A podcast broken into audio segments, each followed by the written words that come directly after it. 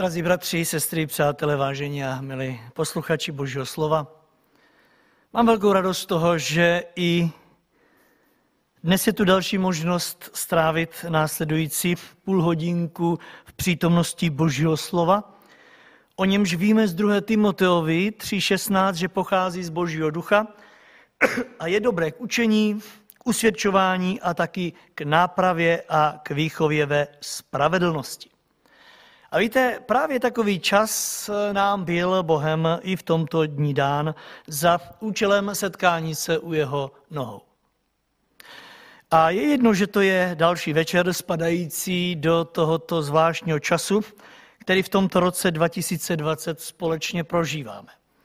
Čas, který náš svět doslova zbrzdil v mnoha aktivitách, na které jsme si zvykli a o kterých jsme si mysleli, že budou přetrvávat. Ale jak vidíte, všechno se zpřísnilo a zdá se, že ještě není zdaleka všemu konec. A i když se nám to nelíbí a cítíme se svým způsobem být svázání, možná, že to je skutečně dobře, protože tvůj a můj Bůh ví, co dělá. Víte, tak se ptám, kdo ví, co bych dělal dnes večer, kdybych nebyl Pánem postaven do situace, ve které jsem. Položte si vy tuhle chvíli otázku, kdo ví, co byste dělali dnes večer, zda by to bylo k Boží slávě a nebo ne. Víte, jednou na věčnosti to uvidíme a věřím, že za to budeme i vděční, že nás Pán i dnes večer dovedl k jeho svatému stolu, z něhož rozdává jak jinak než v plnosti. A tak nabírejme i dnes večer ze všeho toho, co nám Pán předloží. Chtějme i toto pozastavení, takzvané druhé vlny a nových tvrdších opatření a omezení, chtějme to vnímat jako Boží plán s našimi životy, které chce více a více připravit na setkání s ním. Vždyť to, co se právě děje, je jasným důkazem toho, že na tomto světě to všechno má krátké, pomíjivé trvání, ale všechno to, co je před námi, je věčné. A tak po čem jiném bychom měli toužit, když ne právě potom poznávat více a více jeho svatou vůli ve svých životech. Je pravda, že nás v současné době zaměstnává spousta jiných věcí, ale toto by mělo dostat přednost. Protože, jak jsem řekl, všechno tělesné pomine, ale to věčné, jeho svaté slovo, zůstává na věky.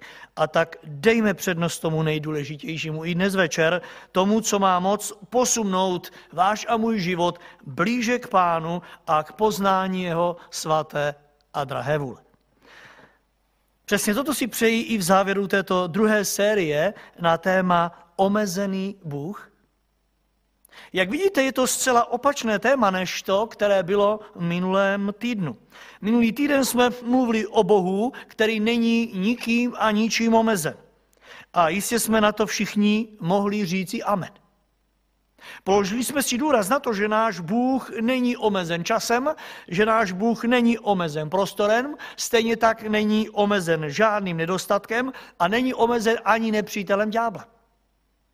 A to i kdyby pekelné brány vyvinuli tu největší možnou aktivitu v tomto směru. Náš Bůh nikomu a ničemu z tohoto nepodlehl a nikdy nepodlehne. A já věřím, že nás to ve víře povzbudilo, že nás to potěšilo a že nás to upevnilo. Ale na tu důležitou věc, kterou jsem před vás od pondělí kladl, a kterou vám dnes hodlám naposledy zopakovat,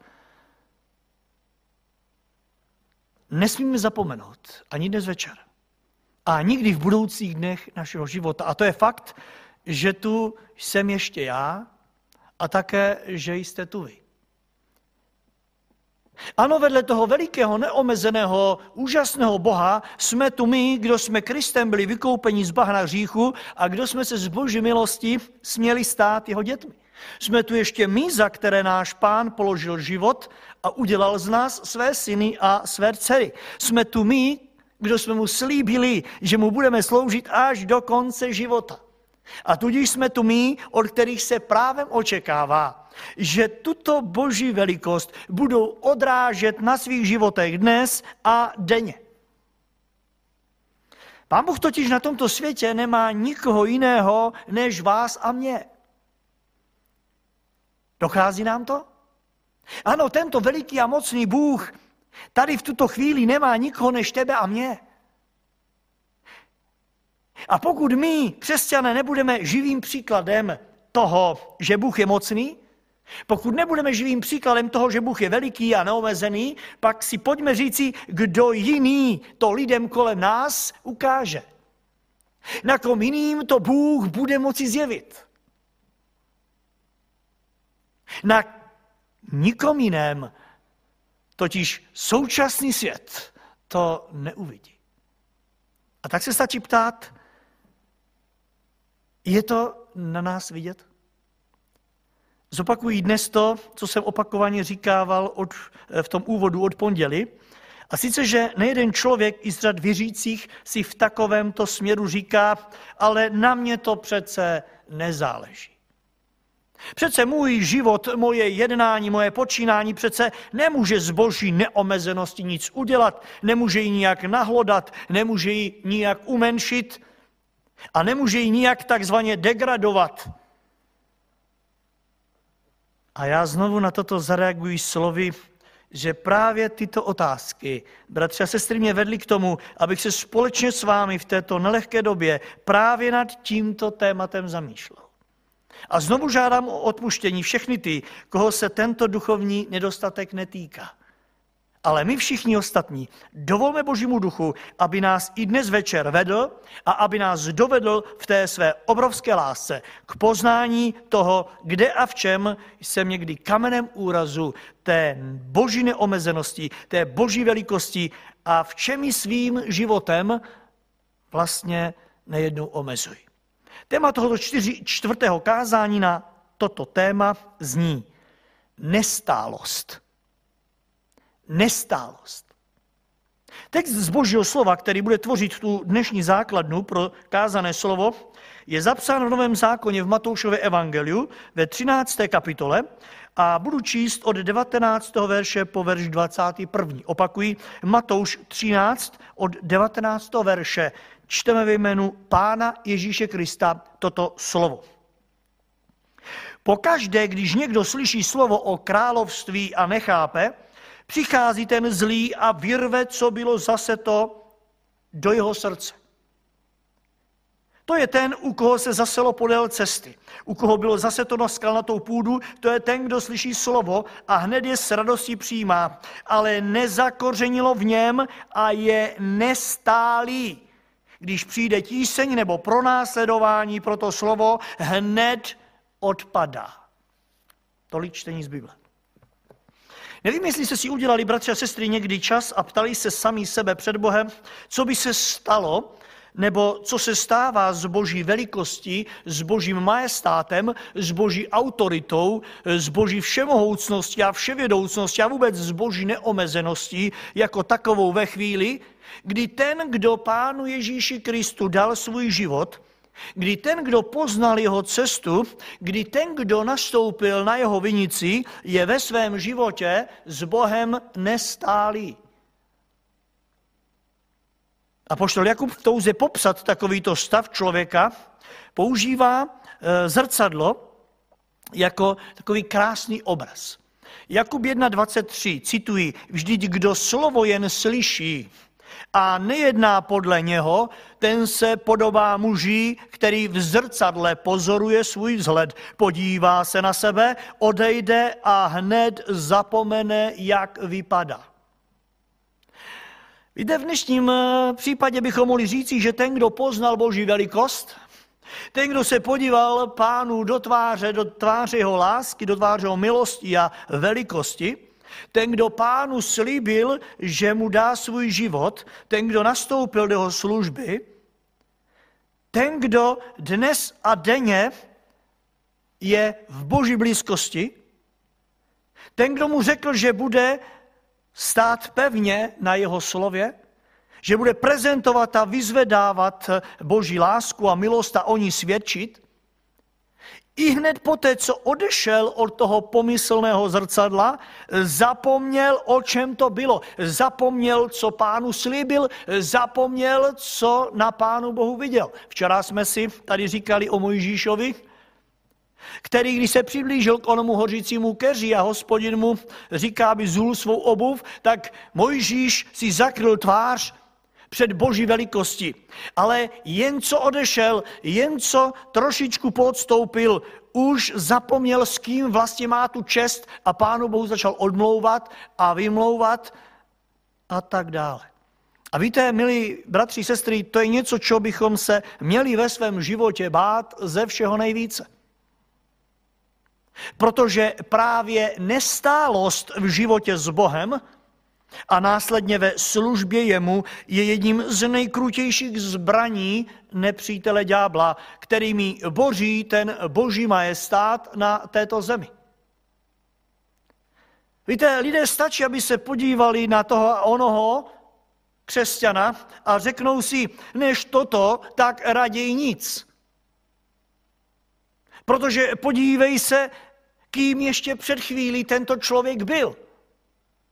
Podívej se, co ještě před chvílí dělal, podívej se, co před chvílí říkal, co hlásal, a podívej se, kde je dnes. Dnes všechno svým životem popírá. Jak dlouho v tom vydržel? A tak v touze uvědomit si, jak negativně, bratři a sestry, právě nestálost v životě křesťanů působí na tu Boží velikost a majestát našeho Boha. Právě v této touze uvědomit si, jak negativně to působí, si dnes poukážeme na několika příkladech božích mužů, ale i žen. Začneme u Evy. Když otevřete písmo, tak zjistíte hned na začátku Bible, že zpočátku tato žena byla úžasným příkladem té Boží velikosti i pro samotného ďábla. Když se jí snažil nachytat na tom, že Bůh to s nimi nemyslí dobře, tak Eva se nenechala jen tak odbyt. Když ji ďábel ukázal a chtěli nachytat na tom, že Bůh je omezuje tím, že jim zakázal jíst ze všech stromů v zahradě, čteme, že žena hadovi odvětila, my plody ze stromů v zahradě jíst smíme, jinými slovy, není to, jak ty říkáš, my takového Boha tady nemáme. Náš Bůh je veliký, náš Bůh je mocný, ve slově v skutku, jinými slovy, není to tak, jak říkáš. Náš Bůh nám dovolil jíst ze všech stromů, pouze a jen, 3. verš, o plodech ze stromu, který je uprostřed zahrady. Bůh řekl, nejeste z něho, ani se ho nedotkněte, abyste nezemřeli. Víte, já mám vždy velkou radost z toho, jak Eva na tomto místě dala Pánu Bohu to místo, kterému patří. Tu velikost a ten majestát. Jak by ale bylo nádherné, kdyby v tom svědectví byla vytrvala. Jenomže nestalo se tak. Po chvíli už Eva začala být jakási vláčná v té své víře, vláčná ve svědectví, a po chvíli byla úplně mimo. A víte, právě na to ďábel sází v životech věřících lidí. Abychom pomalu a jistě z té vytrvalosti ubrali, stali se jakýmisi vláčnými křesťany, vláční ve víře a ve svědectví, a po chvíli jako Eva úplně mimo. Schovaná byla a oblečená jak strašidlo do šatu z figového listí. A tak se ptejme jako Kristova církev, co se děje s Boží mocí na tomto světě ve chvíli, kdy my, křesťané, přestaneme trvat na tom, co Bůh řekl. Vnímejte, když přestaneme být stálí a když přestaneme trvat na tom, že Bůh se nezměnil. Víte, nutně to musí skončit fiaskem, stejně jako u Evy. Druhým příkladem nám dnes večer bude Kain. On tomu, co se u maminky stalo, on to neviděl. Nebyl ještě na světě, ale určitě o tom o něco později, když se narodil, slyšel.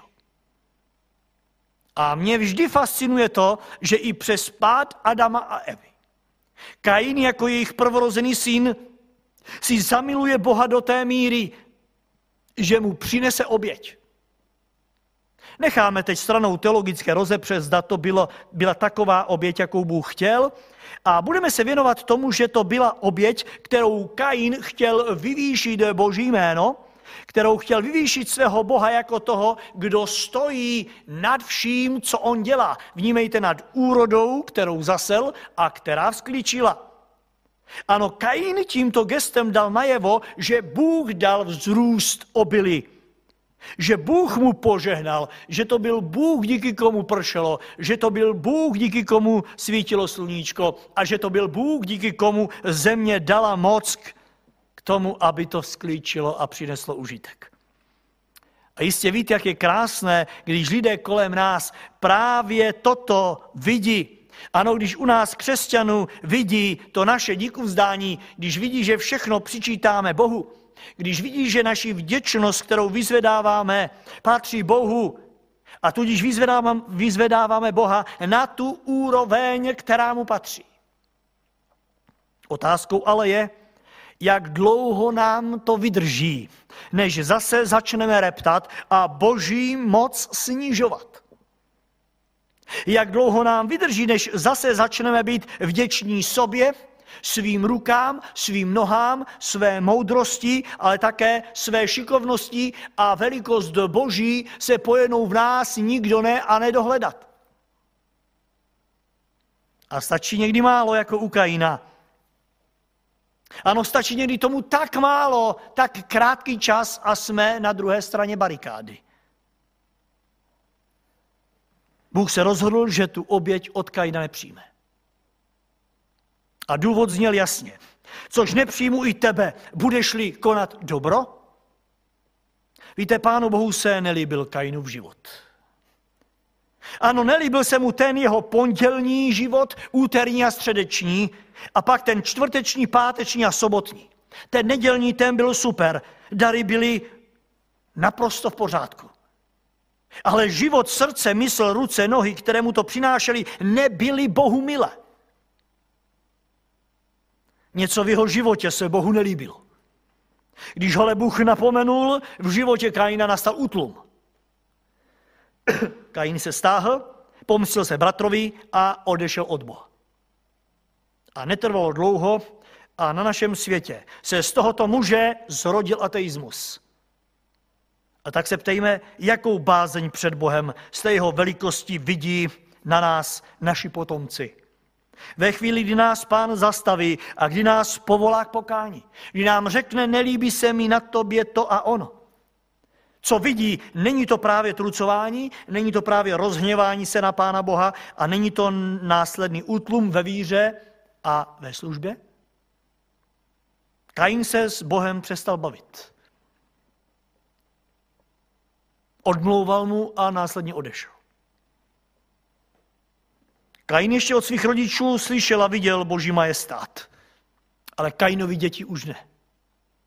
Není to smutné? Co Bůh prožívá v takových chvílích? Zkusme přemýšlet. A je tu třetí příklad a tím je izraelský lid na poušti. 2. Mojžíšova 32. kapitola 1. verš říká: Když lid viděl, že Mojžíš dlouho nesestupuje z hory, zhromáždil se k Áronovi a naléhali na něho. Vstáň a udělej nám Boha, který by šel před námi. Vždyť nevíme, co se stalo s Mojžíšem, s tím člověkem, který nás vyvedl z egyptské země. Je to vůbec možné, bratři a sestry? Já chci sobě i vám připomenout, že tento lid byl tentýž, který ještě nedávno byl svědkem té Boží obrovské moci. Byl to tentýž lid, který vyzvedával Boží moc a velikost, která rozlila moře a vytrhla z rukou faraona. Byl to ještě nedávno ten lid, který v Mojžíši viděl Božího služebníka. Ještě nedávno opěvoval Boží moc, žasnul nad ní a vážil si Mojžíše. A teď místo živého Boha si ulil zlaté tele. A o Mojžíšovi prohlásil, kdo ví, jestli ten člověk, který nás vyvedl z egyptské země, se ještě vrátí. Všimněte si, jak z nenadání ta boží velikost a boží moc šla k zemi. Poté, co si ulili zlaté tele, Bible říká, že kolem něj začali skákat se slovy 4. verš 2. část. To je tvůj Bůh, Izraeli, který tě vyvedl z egyptské země. To je tvůj Bůh, toto tele. Všimněte si, jak z velikosti boží udělali tu maličkost. A pak 6. verš, na zítří začasného jítra obětovali oběti zápalné a přinesli oběti pokojné. Pak se lid usadil k jídlu a pití. Nakonec se dali do nevázaných her. Co je to nevázaná hra, to už si můžeme domyslet každý sám. Ale to, co si raději nikdy nedomýšlejme, je, co to dělá s velikostí našeho Boha na tomto světě. Je pravda, že se na nebi nic nezměnilo. Bůh zůstal stejný, neměnný, veliký ve slávě, v moci, ve slovu i skutku. Ale co to s touto mocí udělalo v životech tisíců lidí tam na poušti a následně v životě jejich dětí a vnoučat? To je vážná otázka. A co tato nestálost věřících na cestě víry dělá dodnes s miliony lidí, kteří se dívají na nestálého křesťana, na nestálý sbor a na nestálou církev jako celek? Dochází nám, bratři a sestry, to nebezpečí s tím spojené, stačí tak málo. Toto na poušti jako by se stalo přes noc, i když to též mělo své inkubační období, o tom nepochybujeme, ale přepadlo to boží lid jako mor ve chvíli, kdy to nečekal. Stačilo jenom maličko, aby přišla malá bolest, aby se Mojžíš zdržel. A bylo to, co bylo. A jak jsme to četli v tom dnešním textu?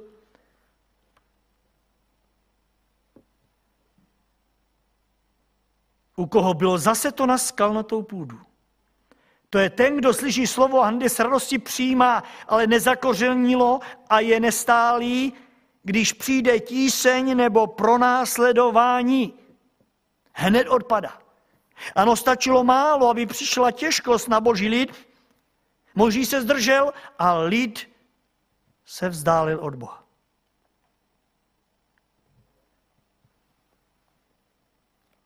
A právě tohoto bychom se měli bát v této době víc než koronaviru. Koronavir nás může poslat na věčnost, ale tento vir nestálosti nás může poslat na věčnost bez Boha. Na to nikdy nezapomeňte. Izraelci, kromě 2, Jozua a Kaleba, nevstoupili do zaslíbené země. Nikdo z nich. Všichni pomřeli na poušti. Kéž nám to je varovným signálem. Půjdeme dál. Dalším příkladem nám bude učeník Petr. Matoušovo evangelium 14. kapitola 25.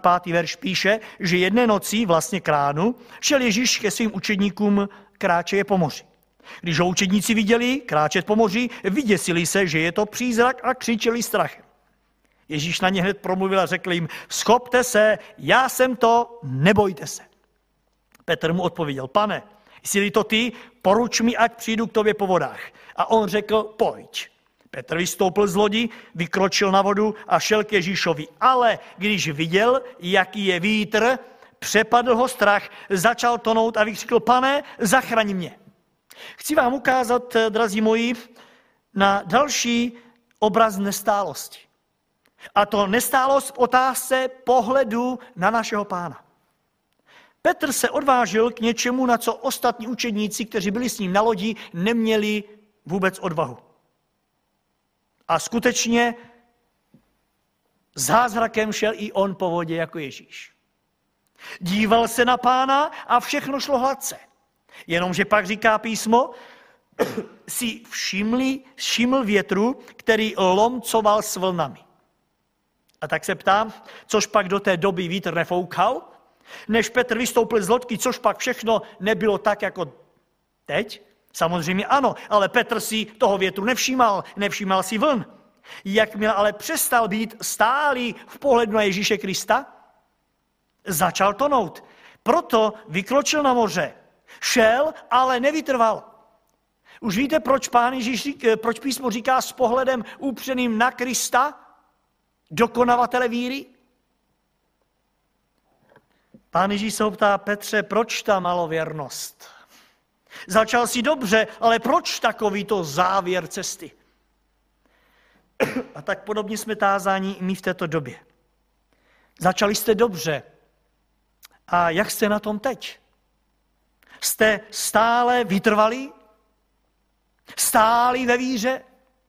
I přes všechno, co přichází?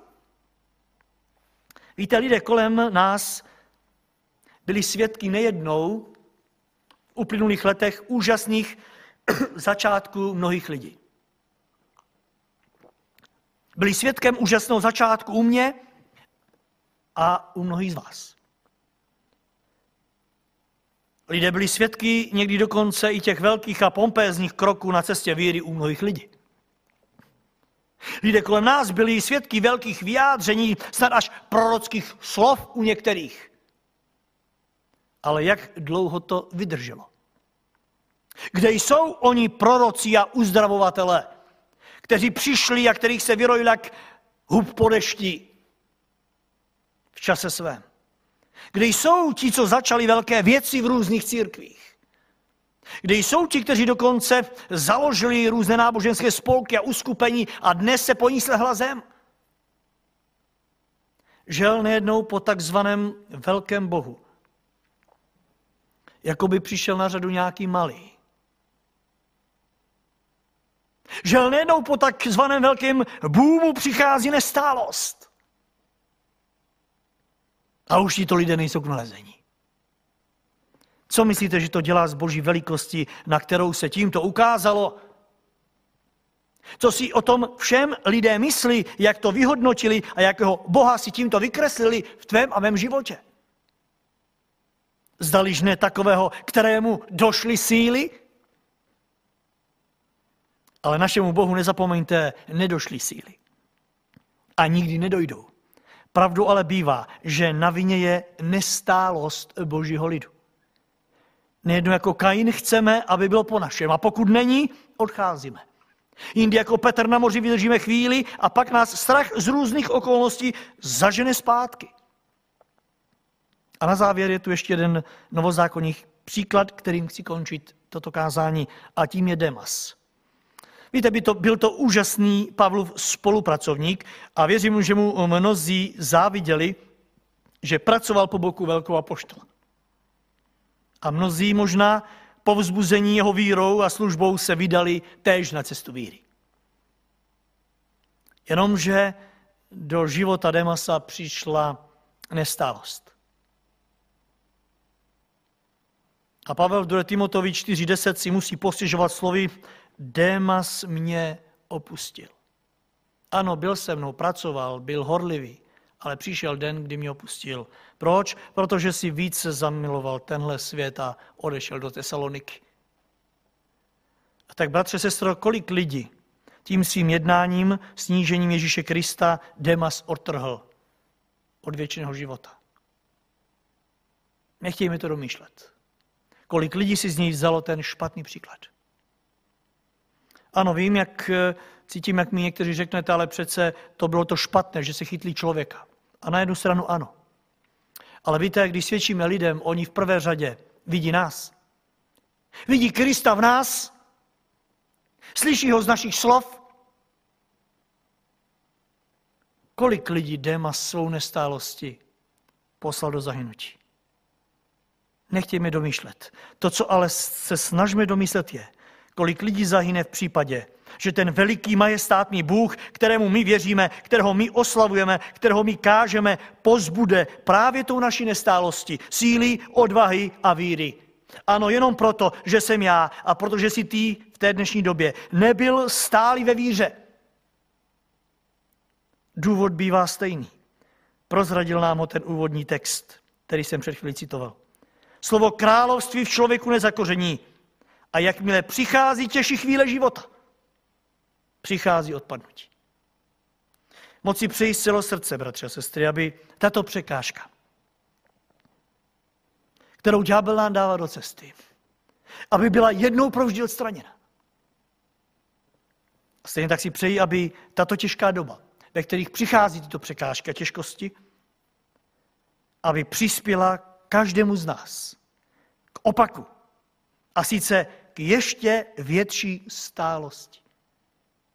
Ještě k většímu uchycení se Pána. A k ještě větší horlivosti na cestě k věčnému domovu. Pojďme se modlit.